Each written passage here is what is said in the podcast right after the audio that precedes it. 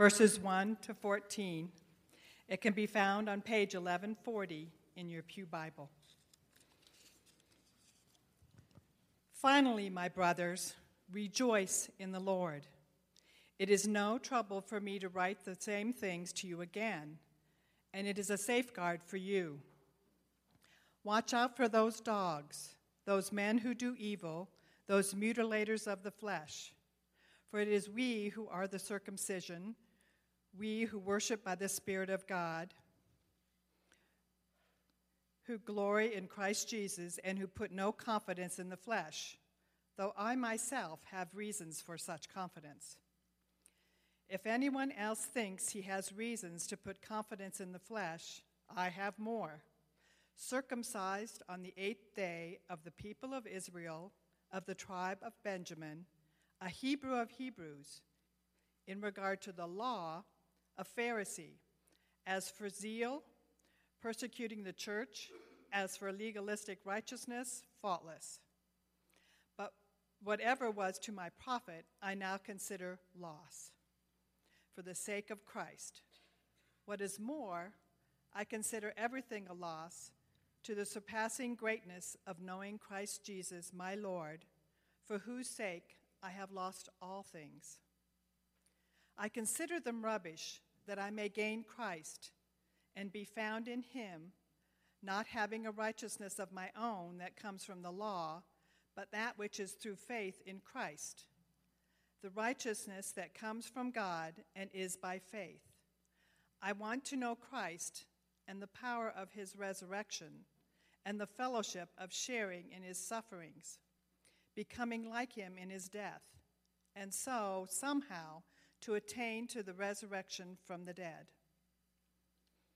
Now that I have already obtained all this, or have not that I have already obtained all this, or have already been made perfect, but I press on to take hold of that for which Christ Jesus took hold of me. Brothers, I do not consider myself yet to have taken hold of it. But one thing I do, forgetting what is behind and straining toward what is ahead, I press on toward the goal to win the prize, is the word of the Lord.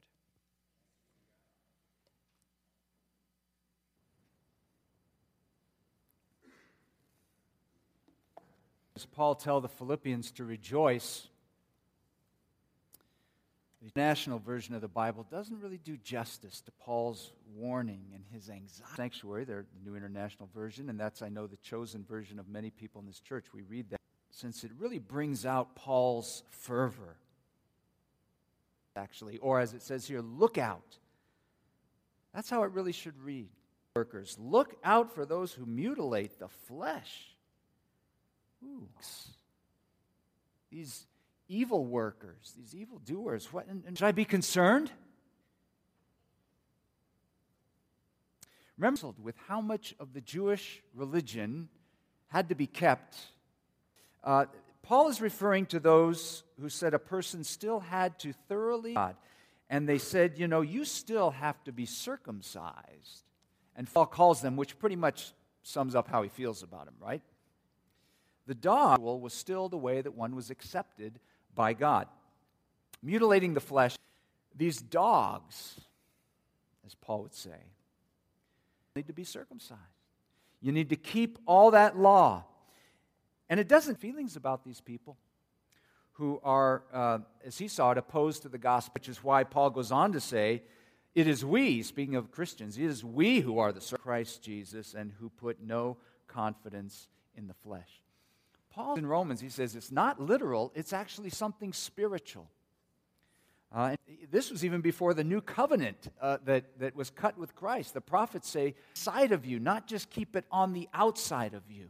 Even in the Old Testament, the prophets, the inward working of the Spirit, because when the Spirit is in us and working in, we put no confidence in the flesh, meaning that we don't boast in our religious. Now, keeping the law of Moses and I don't know, maybe you woke up this morning thinking about those things, but I didn't. And uh, counted. Just recently, in, in my own devotional times, I've been going through the. I had plenty of conviction in my life about my own relationship with God, very valuable. five books of the Bible are not going to earn our way with God. Our own flesh, as Paul uses the term. We might say, and uh, I was baptized by immersion when I was 13. Serve on the session. I'm an elder. I attend a Bible study regularly. I must be very good with God. Now, those are all. To waive those in front of God or anybody else. It is the way that we're accepted and in right relationship with God goes in the face of what the gospel is. Quote, of our flesh. Paul uses himself as an example. If someone else thinks that they have reason to put confidence in, he puts forth his past resume. Paul's a, if anyone had reason to be confident in his religious self, see religious achievement? Let's go because I can't be beat. And he couldn't. Paul was saying that he'd known the privileges of being related to God since birth, emphasizing the purity of his descent.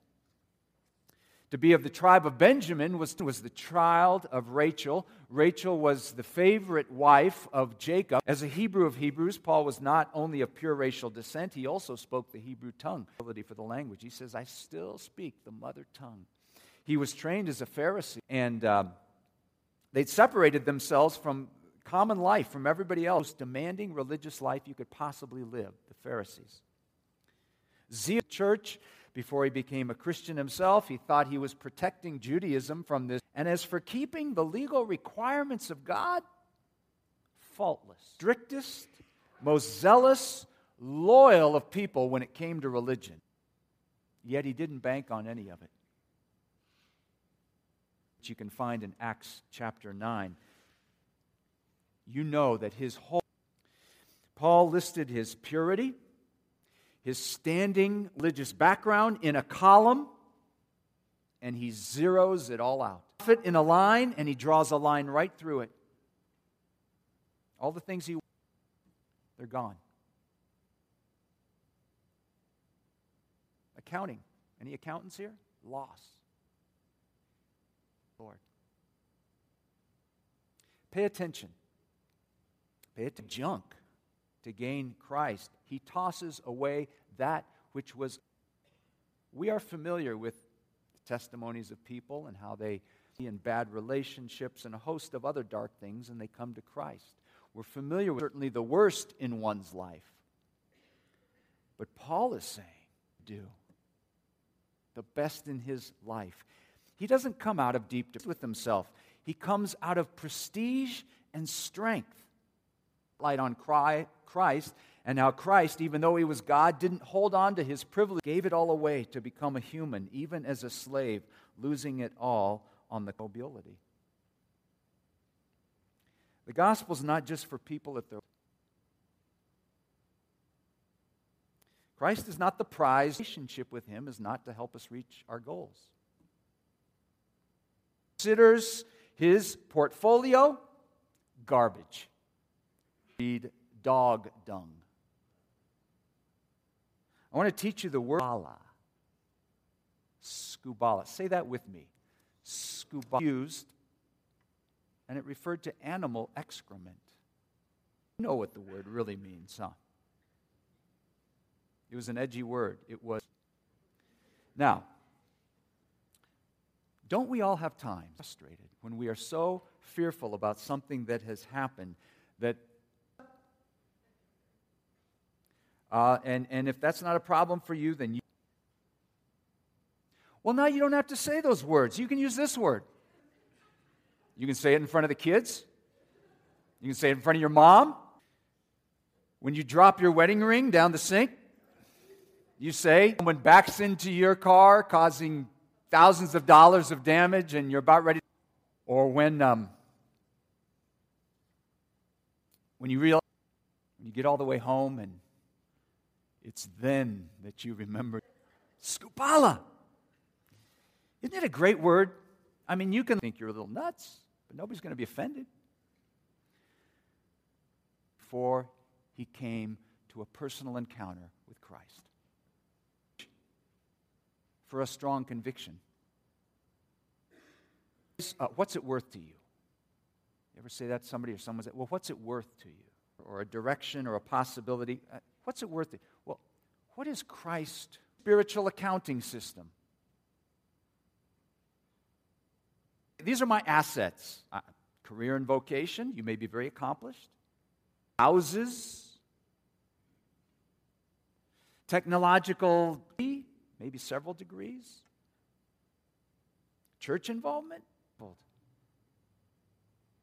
athletic prowess, races you've run, align through those and say, Skubala garbage dog. Sometimes I wonder if we try to keep and hold on to things so tightly at the cost of a deeper. Henry Nouwen's direction in life. Henry Nouwen was a Roman Catholic priest and very accomplished, very ed- and at Yale and at Harvard. Sought after speaker, highly. He ended that and uh, ended his life the past handicapped people in Canada. And that action came as a when we stand before the Lord, we won't be asked about life alone. And if you've lost something, if you've lost something because of your commencement, you know. Uh, would your job, would your vacation that you're planning on mean so much to you if Craddock tells a story about a missionary family in China at the time that the, he and his wife and his children that they had two hours to pack up session of family wrangling and bickering. I mean, what should we take now? Got to have a few books with you, huh? Those are important to us. And on and on it went. Soldiers returned, as they said they would. Are you ready? Did you weigh the kids? And the books became trash. Try regard them as rubbish in order that I may gain Christ. Oh, that he made you and loves you.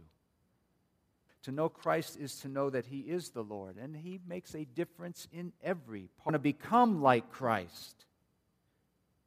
He isn't there yet. Straying forward, that's where I'm going. None of us are there. We're in progress. We, as He says, we press on. Press on. Keep moving, Lord. Christ has taken hold of Paul has taken a hold of you, then you take hold of him. Let's pray.